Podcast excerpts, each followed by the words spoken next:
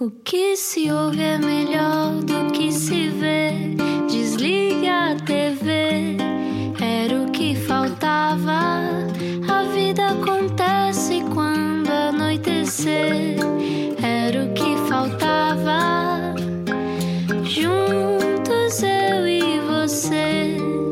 Final de tarde com a Rádio Comercial. Olá, eu sou o Rui Maria Pego, bem-vindo à Rádio Comercial e este é o Era o que Faltava. Olá, como é que tu estás? Estou bem, e tu como é que estás, Sim, Ana Martins? Também, estou um pouco triste porque as imagens de Marte não são assim tão interessantes. Estavas à espera isso. que fosse melhor, não é? Estava à espera que fosse de facto assim um paraíso à nossa espera, mas eh, não. Andas distraída, andas distraída. Não, mas é que agora a NASA chegou lá, Sim, não eu é? sei, então tem aquelas finalmente. fotografias espetaculares, não é? Já estando lá no solo. Mas aquilo é muito Achaste desinteressante. que não havia nada de especial. Talvez no subsolo, mas ali. O nosso convidado assistiu ah, à chegada à Lua, portanto, certamente terá Exatamente. memórias sobre isso. Aliás, eu vou, vou só, não sei se vai ouvir bem este barulho. Está a ver isto? Isto é a quantidade de folhas que eu tenho para entrevistar o convidado de hoje. É a pesquisa. É a pesquisa para entrevistar o nosso convidado que está do outro lado, mas antes vamos explicar-lhe quem é. Explica-nos como se eu tivesse acordado de um coma. 85 anos, 65 de carreira, 13 netos, talvez não todos do Sporting, como o avô Ferranho. Fernando Correia é jornalista, voz maior da rádio portuguesa, nome grande do desporto e da televisão e acaba de lançar novo livro, Diário de um Corpo Sem Memória. É um livro sobre a doença de Alzheimer, de que a mãe das suas filhas é vítima. Nesse deserto há de surgir, sugere-nos o autor, um oásis de luz que irá conduzi-los à redenção procurada. Hoje não era o que faltava. O Fernando Correia. Olá, Fernando. Bem-vindo. Olá, Rui Maria, muito obrigado. Olá, Ana. Olá. Eh, um grande abraço para, para vocês e o, o gosto que eu tenho de estar aqui é um gosto duplo. Porquê? Porque eh, vocês eh, são uma mulher e um homem da rádio eh, e, e ainda por cima são da rádio comercial, uma rádio que, que- pela qual tenho um grande afeto, um grande carinho e onde trabalhei durante muitos anos. E portanto, esta, este é o duplo prazer: estar com du- dois jovens da rádio que são- vão certamente fazer uma grande carreira e depois porque estão na minha rádio de eleição. Fernando, muito obrigado por dizer isso. Já Muito estamos obrigada. aqui. Vou já deitar as folhas todas fora e vou só fazer perguntas agora que me apeteça. Mas estes corredores são Muito mesmo bom. mágicos, não são, Fernando? São mágicos estes corredores, não são?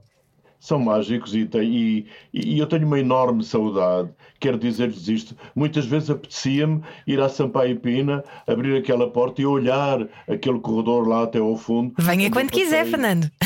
Muito obrigado. Onde eu passei tantos anos bons da minha vida e, fundamentalmente, anos que marcaram a minha carreira, porque, eh, embora eu tivesse nascido para a rádio na emissora nacional, eu eh, fui da rádio.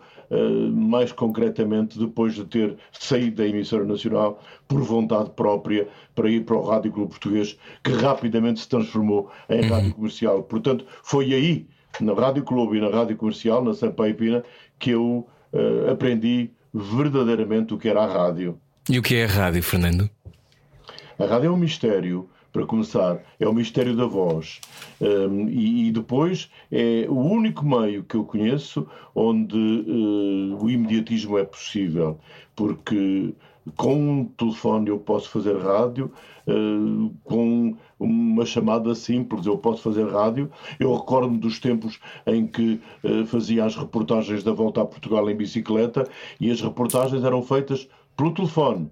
Eu estava eh, no pelotão uh, com os ciclistas, tinha que andar uns bons quilómetros à frente deles para descobrir um telefone, ainda por cima um telefone de manivela, para chamar a operadora da região. A operadora punha-me em contacto com a emissora nacional para eu fazer a reportagem pelo telefone.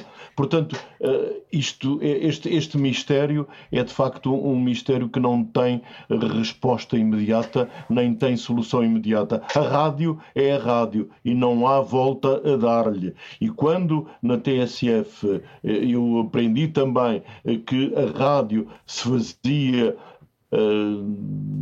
não acontecendo, fazia-se, era preciso fazer a rádio, porque ela não acontece, não é espontânea, então aí também dei um passo em frente na minha, na minha sabedoria radiofónica e de facto é verdade, podemos fazer rádio aqui, como se pode fazer ali ao fim da rua, como se pode fazer na outra esquina, como se pode fazer naquele parque que eu tenho em frente à minha casa. Tudo isso é rádio e é a única forma que eu conheço de comunicação imediata à distância. É do domínio da magia, a rádio, não é?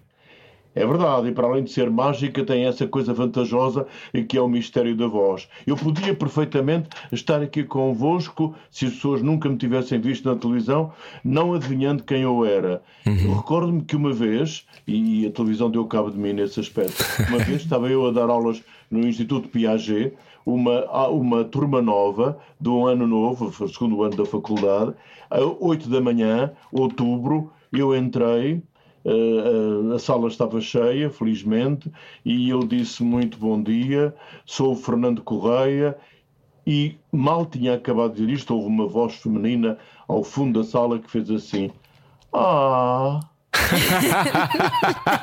Imagino De uma quantas suspiraram. desilusão, de uma desilusão ou era o suspiro de finalmente Não. o ter conhecido, Fernando? Eu acho que era mais Oi, suspiro. Oi, Maria, foi desilusão. Ah. Porque eu perguntei-lhe, porquê esse A? E ela disse, é tão velho. Oh, Fernando, mas isso é um clássico de- das vozes da rádio com mais, com mais experiência e mais Uhum. antigas. O meu pai conta sempre que as pessoas estavam à espera que ele tivesse 1,90m. Sim, e a depois voz não do teu tinha. pai E pedia depois não isso, é tinha, verdade. depois não tinha. Oh, oh, Fernando, mas o Fernando é da altura em que, eh, estou aqui a ler na sua biografia, em 1966 ascendeu a locutor de primeira classe. O que é que era isso dos locutores de Havia primeira classe? Ah, Olha, querida, eu, eu, eu vou contar estou. então um Ah, bocadinho. deixámos de ouvir. Dê-me só um segundo. Deixamos... Agora vamos ouvir outra vez. Fernando, pera lá, pera lá. No... Agora já estamos a ouvi-lo. Diga, Fernando, desculpe. Vou contar eh, rapidamente Ah, ok. essa história. Eh, eu entrei para a emissora nacional eh, com 22, 22 anos, Uhum. como locutor de segunda classe estagiário. Fiz então o meu estágio e continuei como locutor de segunda classe estagiário. Depois fiz concurso para locutor de segunda classe e depois, de passado uns anos, para locutor de primeira classe. E aí está. Tenho aqui o, eu tenho aqui o diploma de funções públicas à minha frente, pendurado na parede. Locutor de primeira classe. O que é para mim, o que era para mim naquela altura uma honra, porque locutores de primeira classe, nesse tempo, havia apenas três ou quatro. Entre Uau. eles o Artur Agostinho, o Pedro Moutinho, o João da Câmara, ah, sei lá, e poucos mais. Portanto, ou, ou- ou talvez mais nenhum. E, e foi uma honra para mim. Depois, eh, na emissora nacional, fiz, eh, não, já na RDP, fiz eh, concurso para chefe de equipa de realização. E também tenho aqui o diploma. O Fernando Correia também é da altura em que a rádio tinha um peso completamente diferente de- do que tem hoje. Apesar de ainda ser para nós este meio mágico, a televisão de alguma maneira veio ocupar mais o espaço nas casas das pessoas. Mas antigamente as pessoas estavam ligadas o tempo todo na rádio, não é? Ana Martins, eu vou dizer, eu quando entrei para, para, para a emissora nacional hum, não havia televisão. Imaginem, não é? Portanto, a rádio ocupava eh, o tempo todo das pessoas e, e tinha folhetins através da rádio, tinha teatro radiofónico, tinha variedades, eh, tinha, enfim, tudo aquilo que, que, que a televisão eh, fez depois era só através da rádio. E, portanto, era uma audição, tinha folhetins, era, era uma audição eh, plena, completa, e todas as pessoas eh, só tinham a rádio como referência e não tinham mais nada, era o único meio de comunicação. E telefonavam-nos e falavam connosco que era bom e havia, e havia namoradas e namorados, era simpático, era, ó- era ótimo. Eu, tenho, eu tenho saudades desse tempo porque era, é, pr- primeiro é um tempo que não volta, depois é um tempo histórico, não é? Também é, é um tempo que está escrito na história da rádio e por conseguinte isso, isso são marcas que ficam. É evidente que não sou saudosista, mas tenho, tenho, digamos que, uma boa memória das coisas boas porque passei. Claro. Não é preciso, não é preciso ter saudades doentias, é só preciso ter uma boa memória eh, das coisas boas que passei. E tenho má memória das coisas más que passei. Ah, e também isso- foram algumas, meus amigos. Isso, isso é bom. foram algumas. É bom ser capaz de fazer essa. Imagino que tenham sido várias, algumas, porque eh, 85 anos, nasceu em 35, eh, deve ter acontecido. algum- Algumas coisas devem ter acontecido, Fernando, na vida, não é? Imagino. Ahm, esse tempo, diga, diga, diga. Aconteceram várias desagradáveis, sim, Rui. Não, mas, mas não, ia, não ia aí. Eu ia perguntar-lhe: é, eh, o, o Fernando nasce num tempo, eh, como a minha avó, que por exemplo nasceu em 1930, em que tudo aquilo que estamos a viver agora, neste momento em que estamos a falar consigo através do Clean Feed, que é uma, uma aplicação no seu computador, eh, tudo isto era do domínio do impossível, não é? Do, do altamente virtualizado naquilo que seria o futuro. O Fernando, quando tinha a nossa idade, por exemplo, a minha idade, eu tenho 32 anos, quando tinha a minha idade, O que é que achava que seria o futuro, Fernando? Tinha ideia de para onde é que isto iria caminhar ou não? Um, eu, eu, eu, fui sempre, eu fui sempre progressista no pensamento e como vivi uh, durante algum tempo em Inglaterra, uh, tinha uma visão do futuro completamente diferente da visão portuguesa, ainda por cima naquele tempo as coisas, como vocês sabem, politicamente cá pelo sítio não, é, não eram muito agradáveis. Uhum. Uh, portanto, eu, eu, tive sempre uma visão, digamos que mais avançada, porque estava em contacto com a BBC, porque, enfim, estava a viver uma realidade diferente, porque era uma civilização em tudo diferente da minha, eh, e, e, portanto tinha uma visão do futuro mais ampla. Ou seja, eu pensava sempre que as coisas não iam ficar assim e que iam dar uma, uma volta enorme, muito embora eh, tivesse depois também atravessado um, um, um, período, um período difícil, que foi o período da guerra colonial. Uhum. Eh, mas de qualquer das formas, sempre a minha, a minha esperança, a minha esperança era de que as coisas iam de facto mudar, não só a nível político, a nível da sociedade, a nível da comunidade, como quiserem, mas também a nível do pensamento, a nível da cultura, a nível uh, de, de, do, do, progresso. Se me vão perguntar se eu adivinhava nessa altura e que o progresso tecnológico era tão grande como foi, ah, digo-lhes que não. Não, não, não imaginava isso. Agora, foi um salto tremendo e em pouco tempo, e isso fez certamente com que muita gente, e eu incluído, tivéssemos algumas dores de cabeça, claro, porque eu, eu estava agarrado à máquina de escrever. Claro, pois imagino. A máquina de escrever era, era o meu computador, a máquina de escrever. E as bobinas já era uma coisa altamente sofisticada. Exatamente, e uhum. quando apareceram aquelas mini, uh, as, as, as, cassetes, não é? Uhum. Ainda, ainda melhor, eh, porque eu no, no, nos tempos iniciais andava com uma máquina às costas que pesava 35 quilos para fazer as gravações, não é? E é verdade. Era, verdade. Quando ia fazer essa entrevista, tinha mesmo de querer fazer, não era, Exato, Fernando? Exatamente. Senão, como é que se justifica 35 quilos às costas? ainda me recordo, ainda me recordo de uma vez em Angola, e quando eu, em 1961 eu fui fazer reportagens para, para Angola, para a emissora, e ia uma equipa comigo, e lembro-me que o técnico que ia comigo, uh, fizemos uma, uma viagem uh, ao interior de, permitido de Angola, mesmo assim, eh, uhum. para podermos entrevistar alguns militares e, e verificar algumas coisas que era possível verificar em tempo de, de, de, de guerra. E recordo-me que a atravessar um riacho, o meu colega técnico caiu à água com máquina e tudo e acabou ali. E acabou a emissão. Pois, não havia outra hipótese, claro. Ou seja, eh, aquilo que nós íamos fazer durante aqueles dias todos foi inútil, porque a máquina ficou inutilizada. Portanto, e o rapaz caiu à água e com ele as gravações todas e a máquina. Como é que era, como é que era ser jornalista no tempo em que a censura era tão interveniente? Como é que se navegava a rádio desse tempo? Fernando. Queridos, eh, posso dizer-lhes que não era ser jornalista, era outra coisa qualquer, mas não era ser jornalista, porque de facto aquilo que eu queria ser, que era um bom jornalista, eh, estava completamente coortado pela, pela, pela, pela censura, eh, uhum. pela, pelo lápis eh, azul, pelo lápis vermelho, não interessa a cor, naquela altura era azul.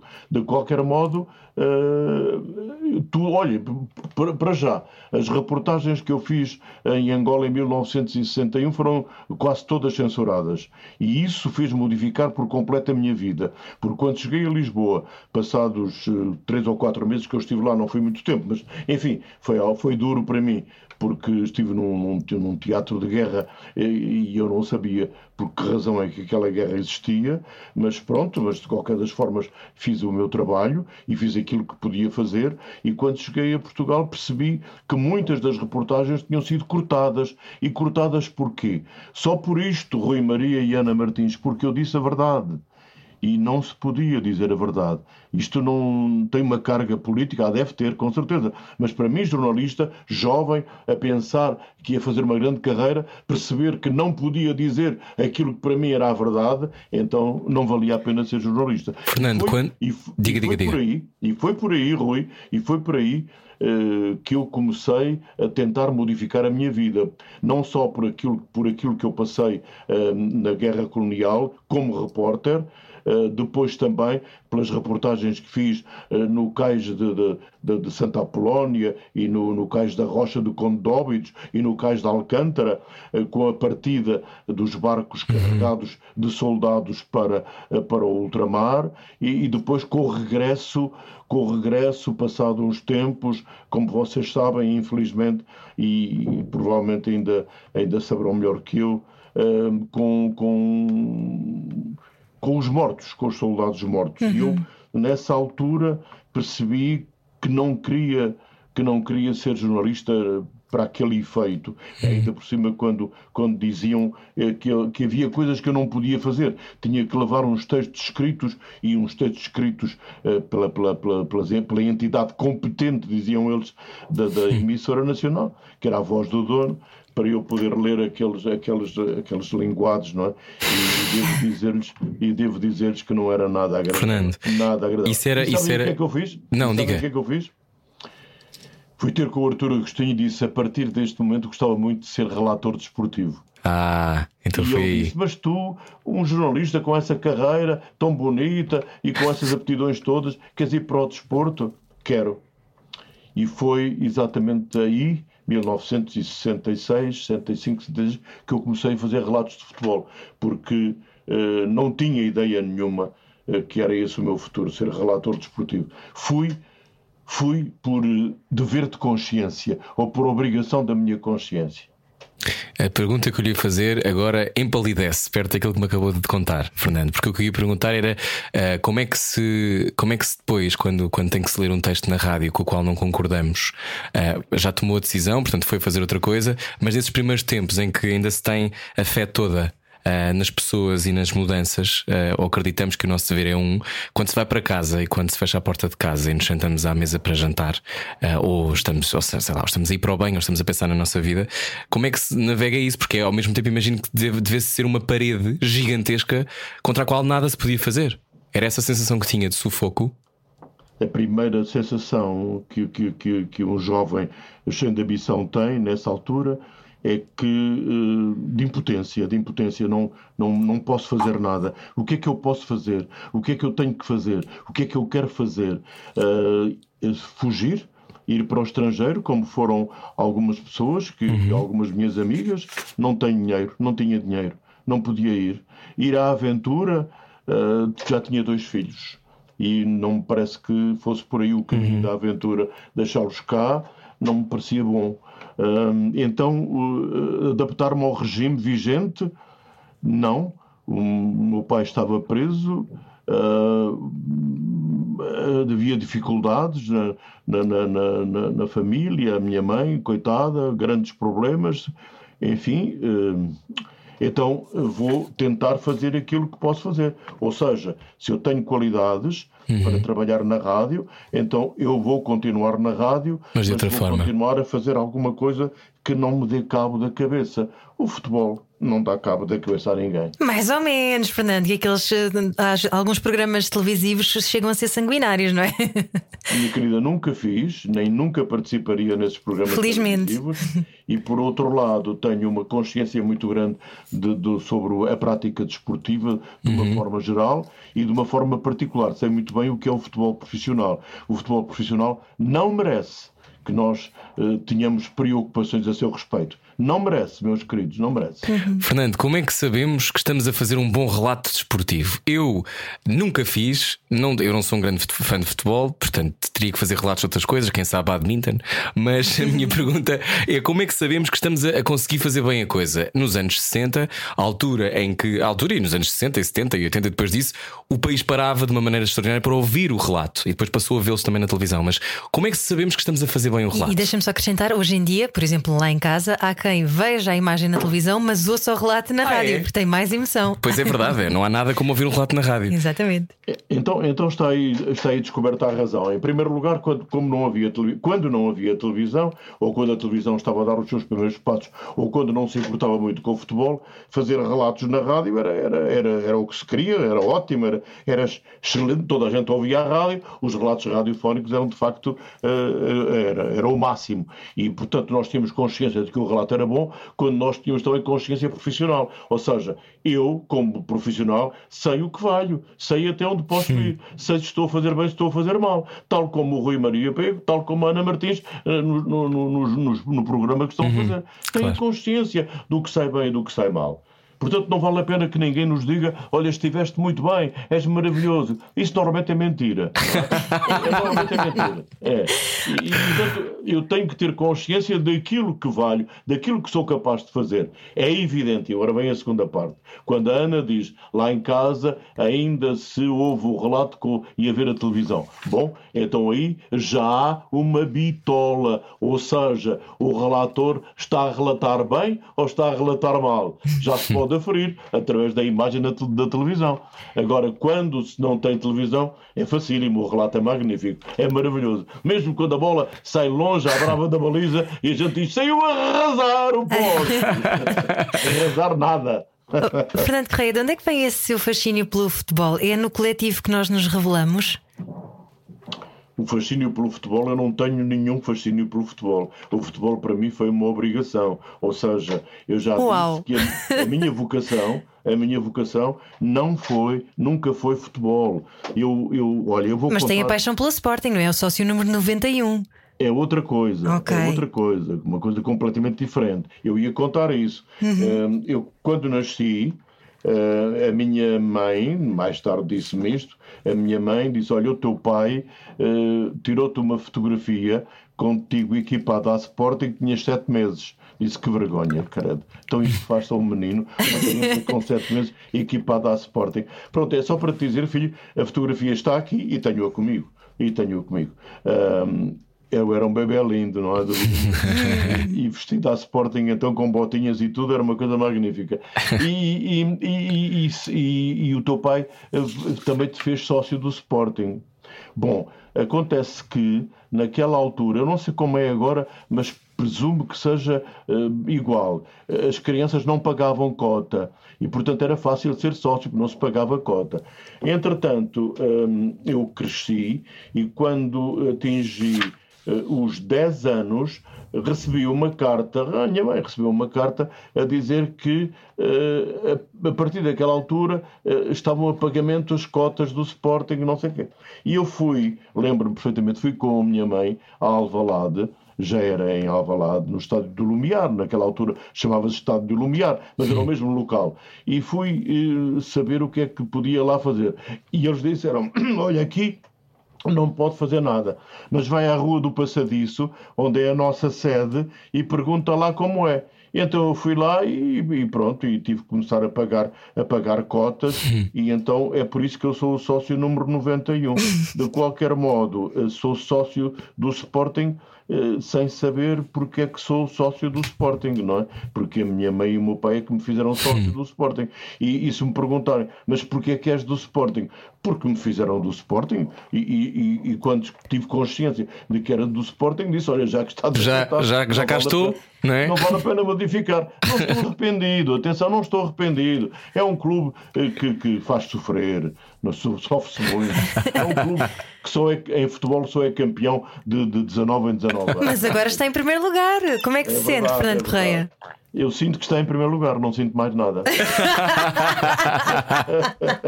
Estás a conversar com o Fernando Correia na rádio comercial. Acrescenta, acrescenta antes de irmos para o intervalo, Fernando. O que é que ia dizer? E só dizer que hum, gosto do Sporting, não nego. Já trabalhei no Sporting, fui diretor do jornal e subdiretor durante 18 anos consecutivos. ah, e depois tive um, um pequeno acidente de percurso e por causa do Sporting, e por causa do Sporting, fui tentar ah, resolver uma questão que estava pendente de uma direção do Sporting muito mal vista. E fui-lo por causa do meu clube. Disse já que eu sou um sócio eh, quase fundador, é? já sou um sócio tão antigo, vamos lá ver se eu consigo dar a volta a isto. Não consegui, eh, fui mal compreendido, mas de qualquer forma lutei pelo meu clube. E isso deixa-me satisfeito. Mas como é que se é então comentador desportivo se diz que não tem um fascínio pelo Sporting? Estava a ser irónico pelo futebol, aliás. Então a resposta tem que vir a seguir. Ah, tem que vir a seguir. Aliás, todas as pessoas vão querer ouvir. Fernando Correia na rádio comercial. Hoje está no Era o que Faltava. Sensibilidade e bom senso. Só que não. Era o que faltava. Na Rádio Comercial. Juntos eu e. Hoje o nosso convidado é uma voz maior da rádio portuguesa. Ahm, há quem diga também que tem um amor maior pelo Sporting, mas fizeram-no do Sporting, já sabemos. Ana, ias perguntar. Sim, ia perguntar em relação ao fascínio pelo futebol, que o Fernando Correia disse logo: não, eu não tenho fascínio pelo futebol, mas como é que se lida então com, com isto durante toda uma vida ahm, e não se tem fascínio? Eu não, eu não tenho fascínio pelo futebol porque compreendi muito cedo o que era o futebol. Eu, uma vez, eh, eu, eu era muito amigo de, de vários eh, jogadores na, na altura em que o futebol era, era, visto, era visto de outra maneira, não, não era visto como agora. Lembro-me perfeitamente que fiz uma amizade muito sólida com Humberto Coelho, que é hoje vice-presidente da Federação Portuguesa de Futebol. Fiz uma boa amizade com o Tony, eh, com, com o Carlos Xavier, com, com o Manuel Fernandes, com, com o Jordão com o Pedro Gomes, enfim, com vários eh, jogadores eh, do Benfica, do Sporting, do Porto, não interessa. E, e recordo-me que uma vez, uma vez, há muitos anos, o, o Tony era jogador do Benfica, imagina se não foi há muitos anos. O Tony, jogador do Benfica. E eu fui ao Estádio da Luz fazer um relato, Benfica Futebol Clube do Porto, o Estádio da Luz antigo, uh, que era enorme, muito maior que este agora. E recordo-me que naquela altura nós podíamos e devíamos ir visitar os nossos amigos. E eu, antes do, do, do relato, obviamente, bastante tempo antes, pai, duas horas antes, fui dar um abraço ao Tony. Fui à cabina do, do Benfica, podia-se, naquela altura era possível fazer isto. Também naquela altura viajávamos com, com, os jogadores e no mesmo autocarro, etc. Agora não, como é evidente. E, e lembro-me que o Tony, eu disse: deve ser fantástico um, um, um, jogador jogar um jogo destes, um Benfica Porto ou um Benfica Sporting, com o estádio cheio. São, são 120 mil pessoas. Naquela altura, o Estádio da Luz levava 120 mil pessoas. E ele disse-me assim: anda cá.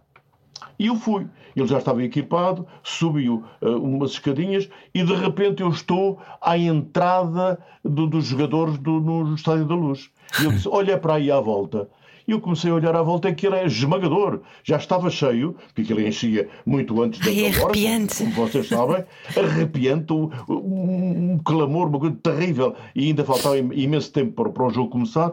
E diz-me o Tony assim: O que eles não sabem o que eles não sabem é que isto é mentira. Imaginem o choque. Imaginem o choque que, que eu tive Hum. e, e- e a partir dessa altura eu comecei a pensar o que é que ele queria dizer. E agora sei o que é que ele queria dizer. É que de facto há uma série de coisas no futebol profissional, insisto, a modalidade é futebol profissional, que não são verdade. Ou então eh, que andam ali eh, na, na zona da desconfiança ou das coisas que não são ju- julgadas, entre aspas, com legitimidade. E, Portanto, aquela frase do, do Tony nunca mais me esqueceu e obrigou-me a ver sempre num ângulo, ou de um ângulo diferente o futebol profissional. Se vocês me disserem eh, ou me perguntarem se eu gosto do futebol de formação eh, do- dos miúdos, do futebol amador, se gosto do, do, do voleibol, do basquetebol, do badminton, como o Rui Maria, eh, do, do, do, do hóquei em patins, etc. Sim, Gosto muito dessas modalidades. Gosto muito. Que nesta altura já não são amadoras, estão, são também profissionais. Mas gosto. Mas gosto. Porque há ali uma outra forma de encarar o assunto. Agora, em relação ao futebol, com todos os, os jogos que se fazem cá fora, com os empresários, com os dirigentes, com os intermediários, com as comissões, com os ordenados fabulosos que se pagam, com, com eu não estou a ser demagogo, estou a dizer a verdade, com ordenados fabulosos que se pagam, mas só para alguns, não se imagine que todos ganham, ganham a- a- a- o mesmo. Eu, de facto, eh, digo-lhes que estou, nesta altura já não estou, mas atravessei, atravessei esse período todo a fazer relatos de futebol eh, com toda a consciência de que tinha de os fazer bem feito, porque, porque estava a servir os meus ouvintes e, portanto, tinha que fazer o melhor possível, mas já sabendo eh, que muito daquilo eh, que estava ali à minha volta eh, não era não era aquilo que eu julgava que era. O Fernando acha que é a dimensão do desporto e o facto de haver tanto dinheiro é o desporto que mais dinheiro movimenta, é uma das indústrias que mais dinheiro movimenta em Portugal e no mundo. Acha que isso tem, tem a ver com é indissociável o, a beleza, a beleza da coisa é indissociável depois de todo o lado negro que surge da corrupção, uh, das jogatanas, da, das coisas, ou seja, é, é tanto dinheiro, é tanta, é tanta atenção que era impossível que fosse puro, não é? De alguma forma. Claro, tem toda a razão, Rui Maria, mas, mas há aqui um outro problema, que, que, que, outra questão, outra forma de ver o assunto. Uh, isso que eu acabei de dizer é verdade, uhum. toda a gente sabe que é verdade, claro. e, e, portanto não, não estou aqui a dizer nenhuma novidade. É verdade o que acontece no futebol. Agora, o futebol lá embaixo, jogado, é uma coisa muito bonita, às vezes tem, tem lances maravilhosos, não há dúvida nenhuma. Uhum há jogadores que são artistas do, do, futebol e, portanto, não posso negar que me dava prazer também, como relator desportivo, relatar algumas dessas jogadas fantásticas e desses grandes golos ou dessas grandes defesas dos guarda-redes. Claro que sim, claro que, que me dava gozo, que era, que era muito bom para mim e, e sabia que as pessoas gostavam uh, de, de, de, disso, dessa forma, de, viver com intensidade o, o relato desportivo. Aliás, qualquer reportagem deve ser vivida com intensidade, senão não é reportagem. É outra coisa qualquer, mas não é reportagem verdadeira. E, portanto, uma coisa é a beleza, é o espetáculo oferecido pela, pelo, pelo desporto em si, e outra coisa é aquilo que decorre paralelamente à, à modalidade. Infelizmente, o futebol profissional propicia, por causa desses milhões que estão em jogo, ainda o Presidente da Federação deu uma entrevista hoje a um jornal desportivo em que, em que fala desses milhões e do prejuízo causado ao futebol pela pandemia, aliás, foi, foi um, um prejuízo causado uh, à atividade económica em geral, como, como é evidente. Claro. Mas, e o futebol não se liberta disso. Está há, há imenso tempo sem espectadores de, no, no local no, no, no, nos campos de futebol. Mas uh, uma coisa, dizia eu, é o espetáculo em si, outra coisa é aquilo que decorre paralelo ao futebol e que não, e que não devia decorrer, mas infelizmente, infelizmente existe. E apercebeu-se mais desse lado negro quando se viu envolvido na polémica uh, Bruno de Carvalho e toda aquela situação que era, tomou conta do era Sporting? Era o que eu estava a dizer, era o que eu estava a dizer há bocado, embora talvez utilizando umas metáforazinhas, é que uh, eu, eu, eu, quando, quando, quando fui convidado uh, pela, pela SAD do Sporting. É bom que se note isto. Foi a SAD do Sporting Clube Portugal que me convidou uh, para um, ir como porta-voz, ou para ir para, como porta-voz da SAD, atenção, da uhum. Eu fui convencido que era capaz de ajudar o meu clube. Se me disserem, bom, mas ajudando o clube, naquela altura, também ajudava o Bruno de Carvalho. Enfim, claro, eu acho que sim, mas uh, o que eu pretendia, ainda era, isto é um, um sonhozinho uh, de, de, de, alguém que pensa verde também, uh, e eu ainda penso um bocado verde. Pensar verde capaz, é tão giro isso, Fernando. Era capaz, era capaz de dar a volta àquele assunto não fui capaz. Não fui capaz e de repente fui engolido pelo próprio assunto. Ou seja, passado pouco tempo, eu percebi que não estava ali a fazer coisa nenhuma e que estava só a prejudicar a minha vida. Mas pronto, já era tarde. Entristeceu. E prejudiquei, e prejudiquei a minha vida. Entristeceu ver, ver, aquela invasão à academia em Alcochete? Sim, claro que sim, claro que sim. Uma coisa não tem nada a ver com a outra. Eu não sei quem é que teve culpa, não sei se eh, quem é que mandou, quem é que não mandou, quem é que teve a uhum. iniciativa, sei aquilo que se provou ou não provou, isso sei, porque li nos jornais e ouvi na rádio e na televisão. Agora, de qualquer forma, eh, eh, aquilo que, aquilo que se passou não se pode passar. E não foi só a academia do Sporting que foi alvo de, de, de, de um assalto. Já tinha havido outras tentativas eh, que são do domínio público noutros clubes. Aquela deu mais nas vistas por ser do Sporting e por ter agressões de facto. Ou seja, houve uhum. jogadores agredidos de facto. Isso não pode ser. Agora, se me disserem assim, aquilo é um ato de terrorismo, não. Não, não acredito, não acredito que seja. É um ato de estupidez, é um ato de, de palermice, é um ato de patetice, é um ato uh, de, de, fundamentalismo de, de clubístico. Agora, uh, eu acho que terrorismo é algo muito diferente. Fernando Correia, só para fechar este capítulo, é, uh, voltando um bocadinho à pergunta que eu fiz há pouco, mas que acabamos por deixar pendente, é no coletivo que nós nos revelamos? O bom e o mau. Se é no coletivo? Ah, sim, mas eu, eu na, na minha opinião na minha opinião, tudo o, o que é coletivo faz sentido. Tudo o que é individual eh, não faz a não ser eh, que individualmente contribuamos, ou cada um por si, portanto, para o coletivo. Agora, a força está no coletivo. Acho que, acho que o coletivo é que, é que, é que, é que manda, é, é, é, que tem, é que tem força. Ou seja, tudo aquilo que nós quisermos eh, que, que a comunidade seja é desde que nós quisermos que seja. Se não quisermos e se não lutarmos por isso, é claro que não é. Fernando tem 85 anos, 65 anos de carreira. Eu vou só citar alguns sítios onde trabalhou: RDP, Rádio Clube Português, Rádio Comercial, TSF, Record, a Capital, O Diário, Gazeta dos Desportos, Jornal de Notícias, Diário Popular, Rádio Amália, Sporting TV, TVI. Enfim, são muitos sítios. Emissora Nacional, também já falámos sobre isto. É, 65 anos de carreira, já viu de tudo e mais alguma coisa, tanto na rádio como na televisão, como nos jornais. Um, 20 anos, ou 20 e tal, 23 anos na TVI. Uh, Corrija-me, quantos anos na TVI? 19, só. 19, 19. 19. Um, quando, quando está tanto tempo também na televisão um, e depois saiu há pouco tempo, aliás, disse há pouco tempo também que achou que, que uh, os média, ou que em geral não se trata bem quem é mais velho, um, já suspeitava ou teve a certeza nesta altura, quando isto aconteceu, quando saiu da TV? Oh, oh, Rui Maria, eu, eu, eu fiz aqui um, um, pouco de silêncio porque eu, eu próprio, nesta altura, não consegui encontrar uma resposta. Hum. E, e, e, acho que, de facto, estas questões, uh, estas questões não são coletivas, estas questões são individuais. Ou seja, uh, o Fernando Correia era útil ou não era útil à TVI? É a pergunta que eu faço a resposta não devia ser eu a dar e provavelmente não serei eu a dar. Hum. Agora, há uma coisa que eu tenho de pensar: eh, é que em Portugal trata-se mal. Eu, não gostava, eu não gostava disto pôr, não, não, não ponham no meu caso. É, é, abstrato. Pois era isso, era geral, não é? Não é uma coisa apenas Sim. que tenha uhum. acontecido consigo.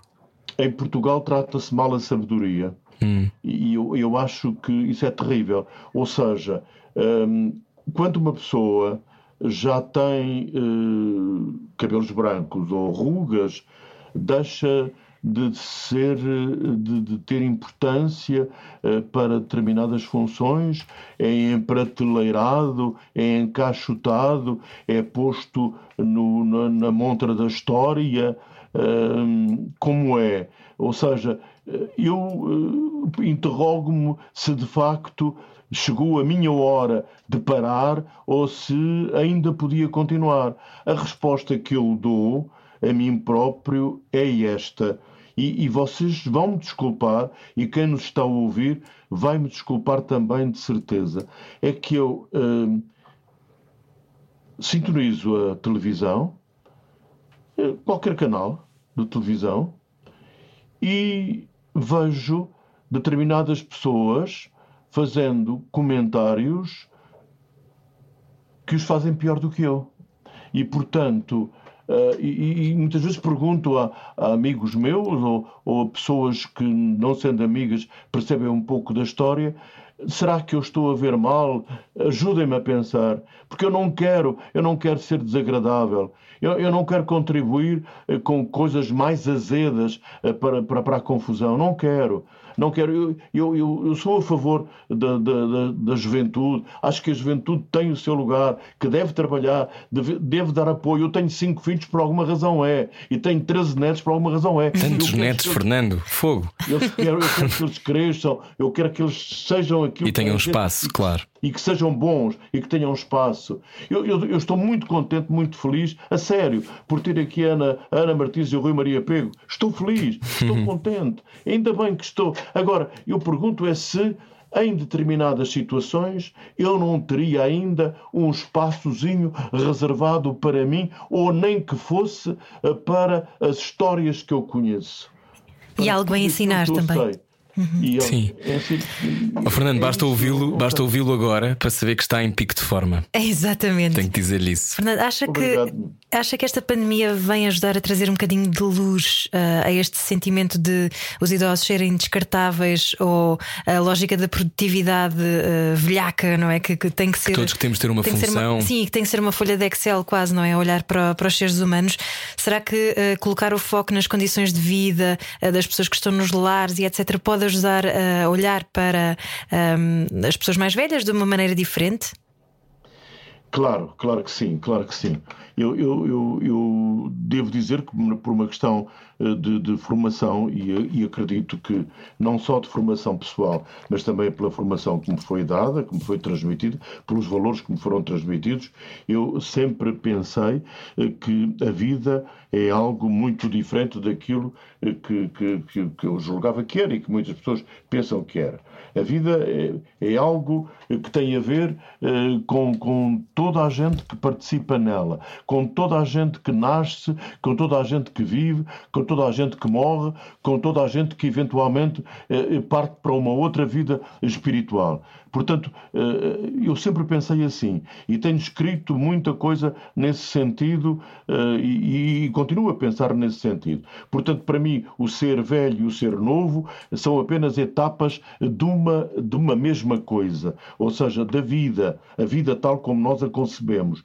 E, e, e o ser velho e o ser novo é tudo, isto existe dentro da relatividade do tempo, ou seja, o tempo que nos é dado, a uns menos do que a outro, para estarmos eh, na vida terrena é algo é um lapso, é muito rápido, é um instante, é um, é um instante. O que vale é o conjunto, o que vale é, é o todo.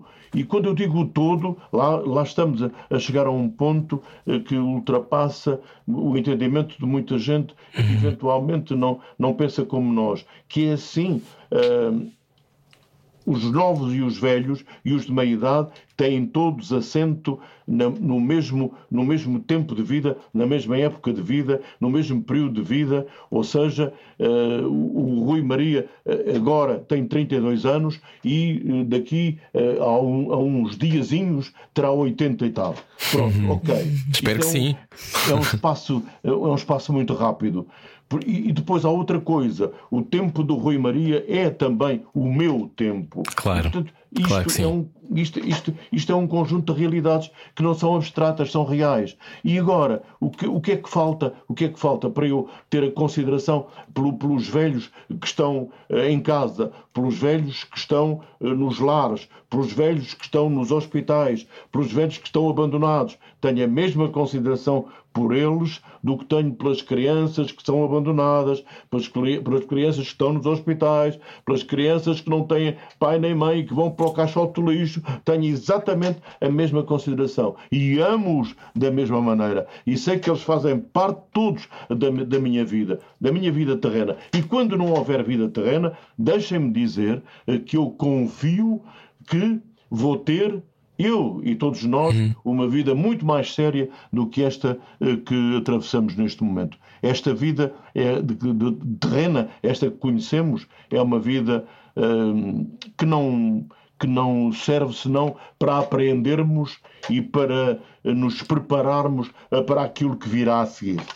Que bonito, Fernando. Eu concordo, embora não tenha o mesmo insight, ainda não pensei tanto sobre isso, mas acredito, acredito que sim. Aqui na Rádio Comercial continuamos a falar sobre vida e memória com Fernando Correia. Saia da sua cabeça. A vida é agora. Era o que Na Rádio Comercial. Boa viagem com a Rádio Comercial. Hoje recebemos um, a história da rádio aqui na Rádio Comercial. Fernando Correia, jornalista, uh, apresentador, relatador, a pessoa que, que nos ensina tanto. Tem um novo livro, Diário de um Corpo Sem Memória. Um livro sobre a doença de Alzheimer de que a mãe das suas filhas é vítima. Um, Fernando, é um tema complicado, é um tema difícil, mas falamos sobre memória e sobre aquilo que podemos ainda dar uns aos outros. Como é que tem tem sido para si viver a, a doença da Vera? E porquê é que decidiu escrever este livro? Rui Maria, é sim. Um, a Vera existiu na minha vida em condições uh, completamente diferentes daquilo que eu imaginava e digamos que foi um oásis no meio de um, de um turbilhão, de um deserto tremendo que eu estava a atravessar. E, e depois, numa altura em que nós tínhamos a nossa vida eh, consolidada e que eh, já tínhamos feito determinado percurso eh, bastante interessante e nos preparávamos para ensinar as nossas filhas a, a, a, a cuidar dos filhos como nós cuidamos delas, a Vera adoeceu. adoeceu, em princípio não se sabia o que era, ela tinha 50 e poucos anos, não se sabia o que era, andámos de médico em médico à procura eh, de um diagnóstico, à procura de uma solução também, como é evidente, uhum. e não encontramos, e os anos, os anos foram passando, e hum, já com 59, sim, eh, quase 60 anos, eh, houve uma médica ocasionalmente mãe de uma, de uma colega de faculdade de uma das nossas filhas, eh, que eh, nos disse a sua eh, mulher tem a doença de Alzheimer não pode deixar de ser. E por isso, sendo uma doença progressiva, ela, nós vamos tentar, vamos tentar diminuir o impacto, mas o que vamos fazer é prolongar-lhe a vida, porque esta doença não tem cura e foi um choque para, para nós, para a família toda, como é evidente, uhum. mas tentámos tudo uh, para que ela, uh, enfim, para amenizar aquele, aquele problema. Ela nunca soube aquilo que, que, que tinha e tem. Nunca soube, não faz, não faz, nunca fez ideia.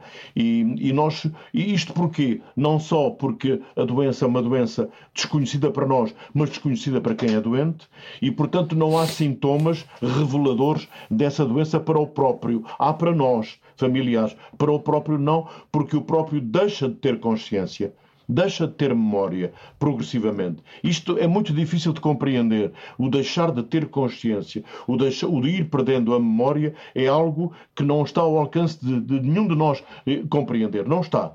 E, e, e, pronto, eu atravessei ali com ela um período complicado, mas eh, aqui Uh, enfim, aqui sempre uh, na, no, na nosso, no nosso, eu quando digo aqui, digo no nosso meio, no nosso âmbito familiar e, e caseiro e de amigos, procuramos sempre uh, que elas tivessem a companhia que devia ter. Até que houve uma altura em que eu percebi, passaram talvez quatro ou cinco anos de grande drama pessoal, porque uh, eu queria que ela continuasse em casa junto de mim. Os filhos já tinham saído, já tinham casado, já havia netos. E, e, portanto, eh, eu estava praticamente sozinho com ela e com alguém que tratava dela. Mas esse alguém que tratava dela é que é difícil de manter, porque ela uh, agredia a pessoa que a tratava. Hum. E qualquer pessoa que eu pusesse, pusesse em casa para a tratar era agredida, agredida uh, por ela. Hum. Uh, até, um, até ao ponto em que uh, o, o neto mais pequenino, naquela altura, tinha hum, para aí ano e meio ou dois anos, e começou a chorar muito, e ela, e ela o remédio que, que, que, encontrou para o calar foi pegar numa faca.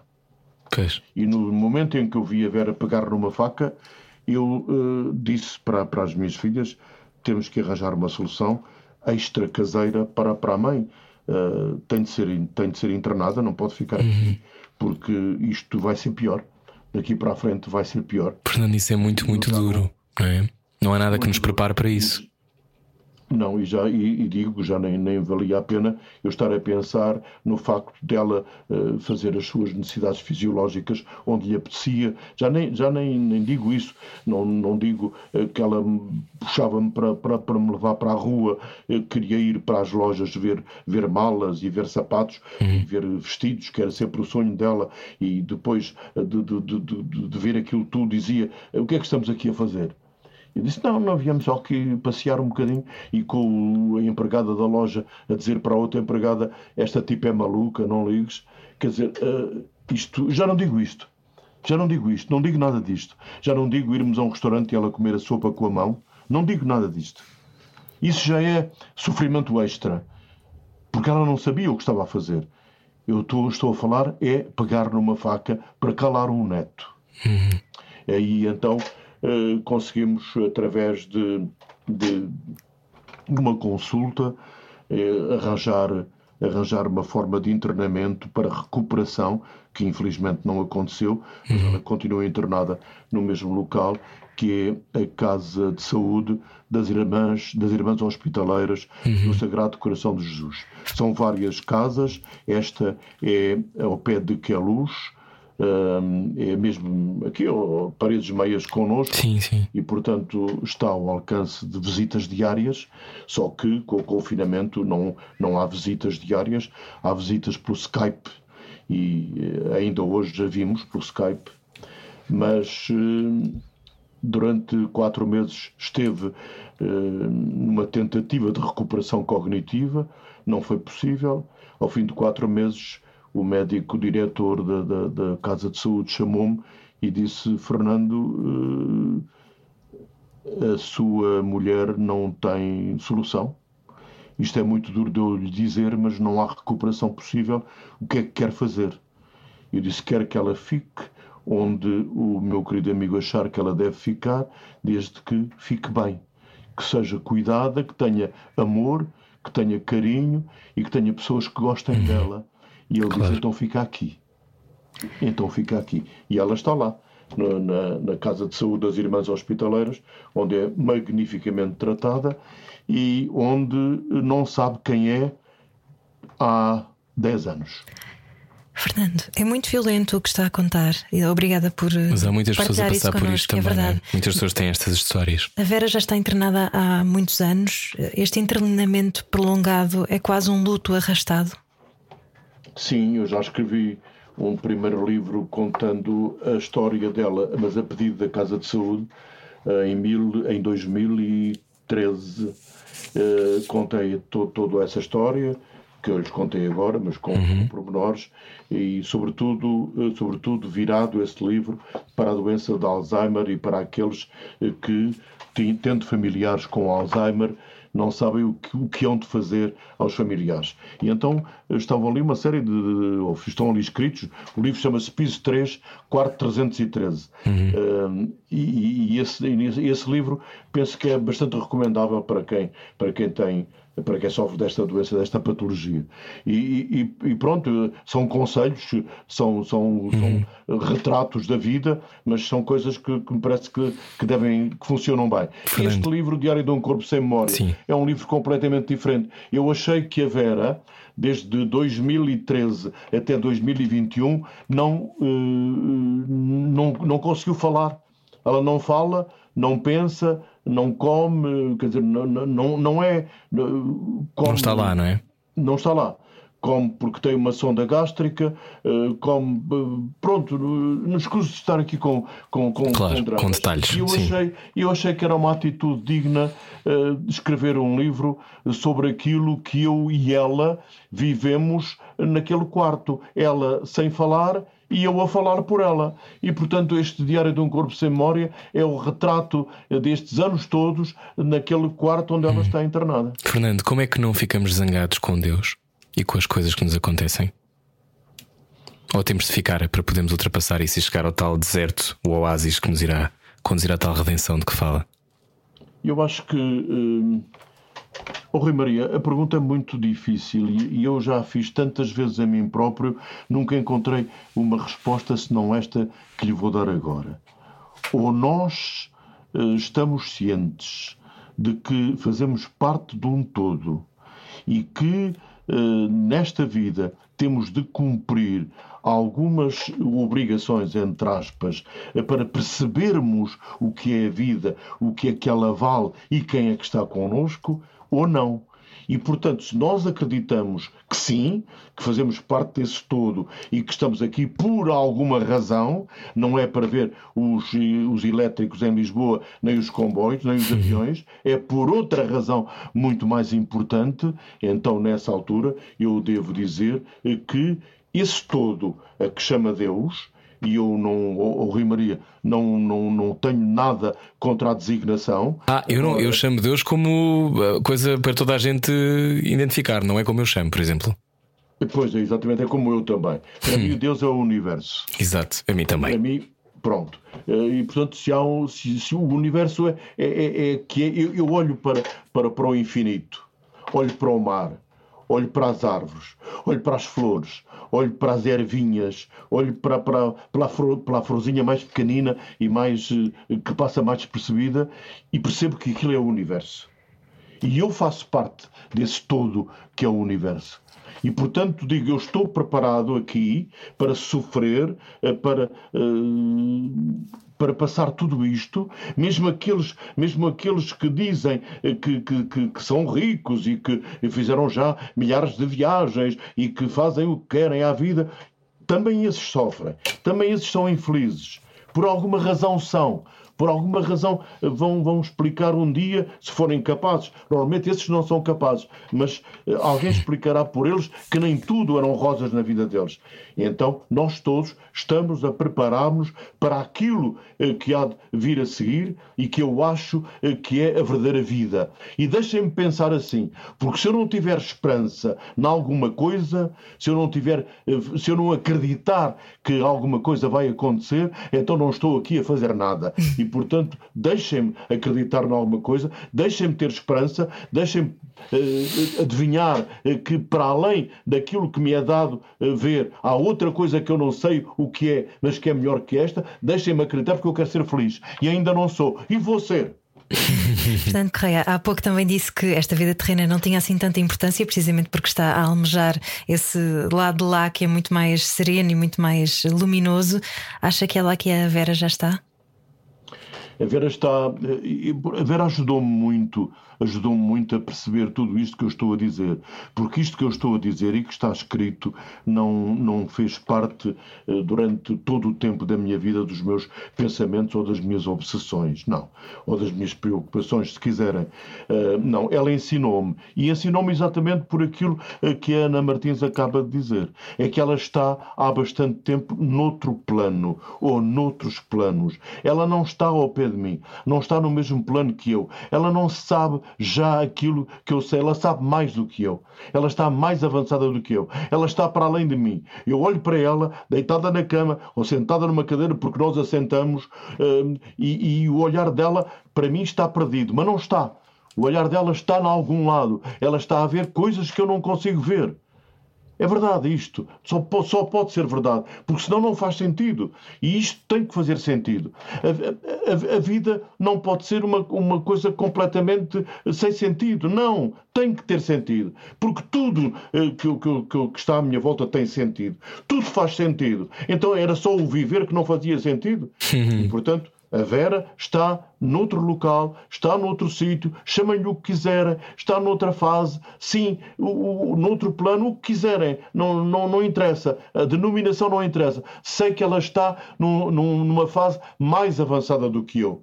Eu hei de lá chegar, por outra via, provavelmente por outra via, mas lá chegarei. E aí e aí eu encontrarei realmente aquilo que eu, que eu, que eu, que eu presumo eh, que é a vida imaginada, imaginada eh, pelo todo universal. E com jogadas também extraordinárias, espero eu. Fernando, continua a conversar connosco um bocadinho mais no podcast ou, ou quer ir à sua vida já?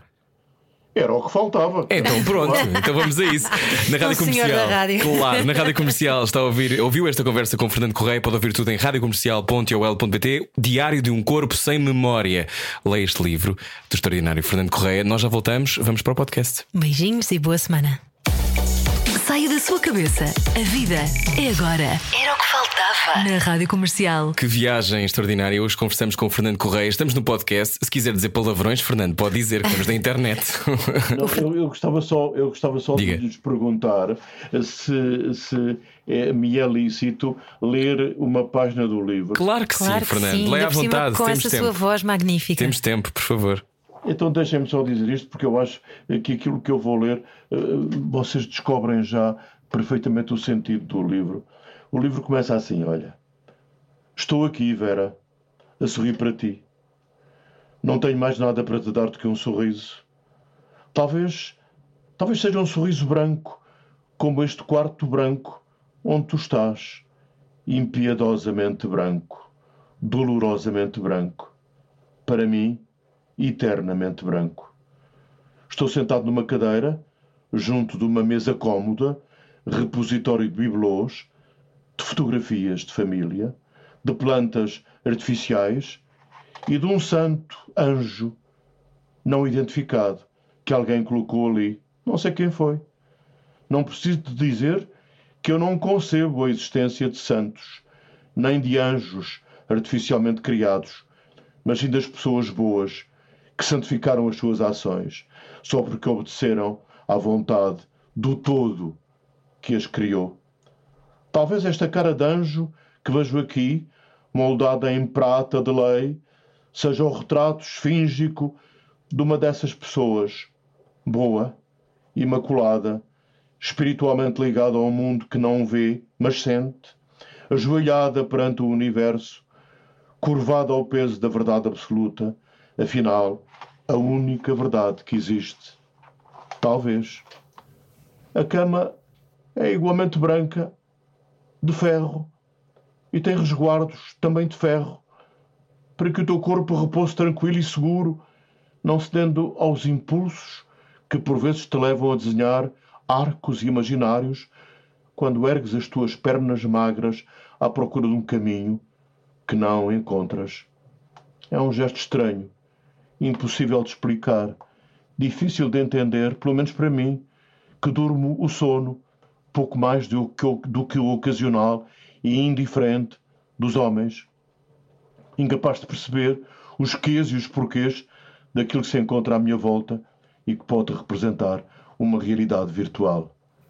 Na parede ao fundo está um crucifixo e logo abaixo o teu nome, quase apagado, o teu número de quarto e a unidade terapêutica a que pertences.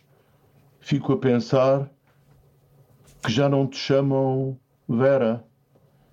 És agora identificada como a doente impessoal do quarto 313.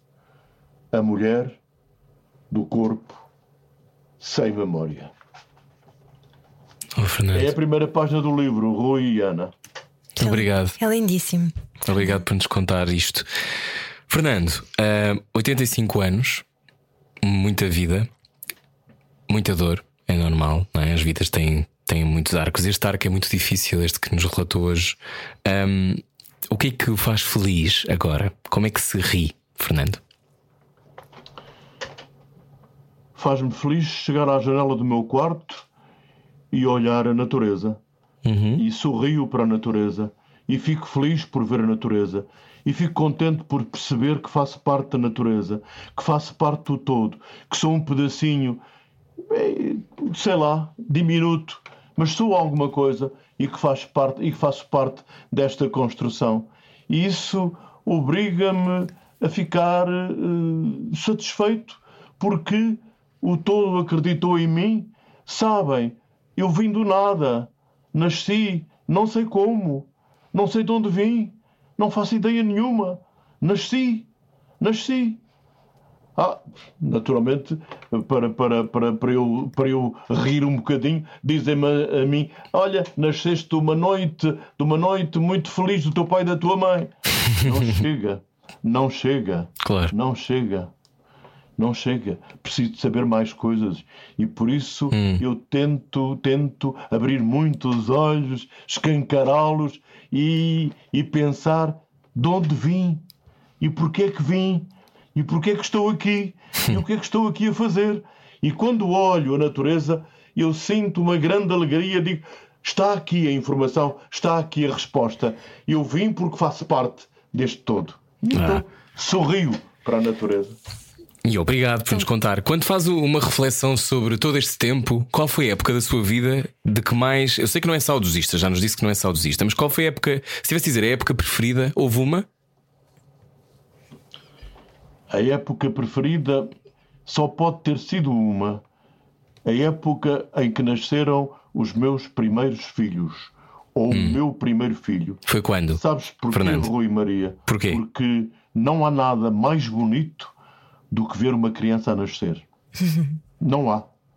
Não há. Lembra-se do que naquela sentiu? al- E- desculpa? Lembra-se do que sentiu quando viu o seu primeiro filho nascer? Chorei. Senti uma enormíssima emoção e perguntei a mim mesmo: mas este filho está aqui porque eu contribuí para que ele estivesse aqui? É meu?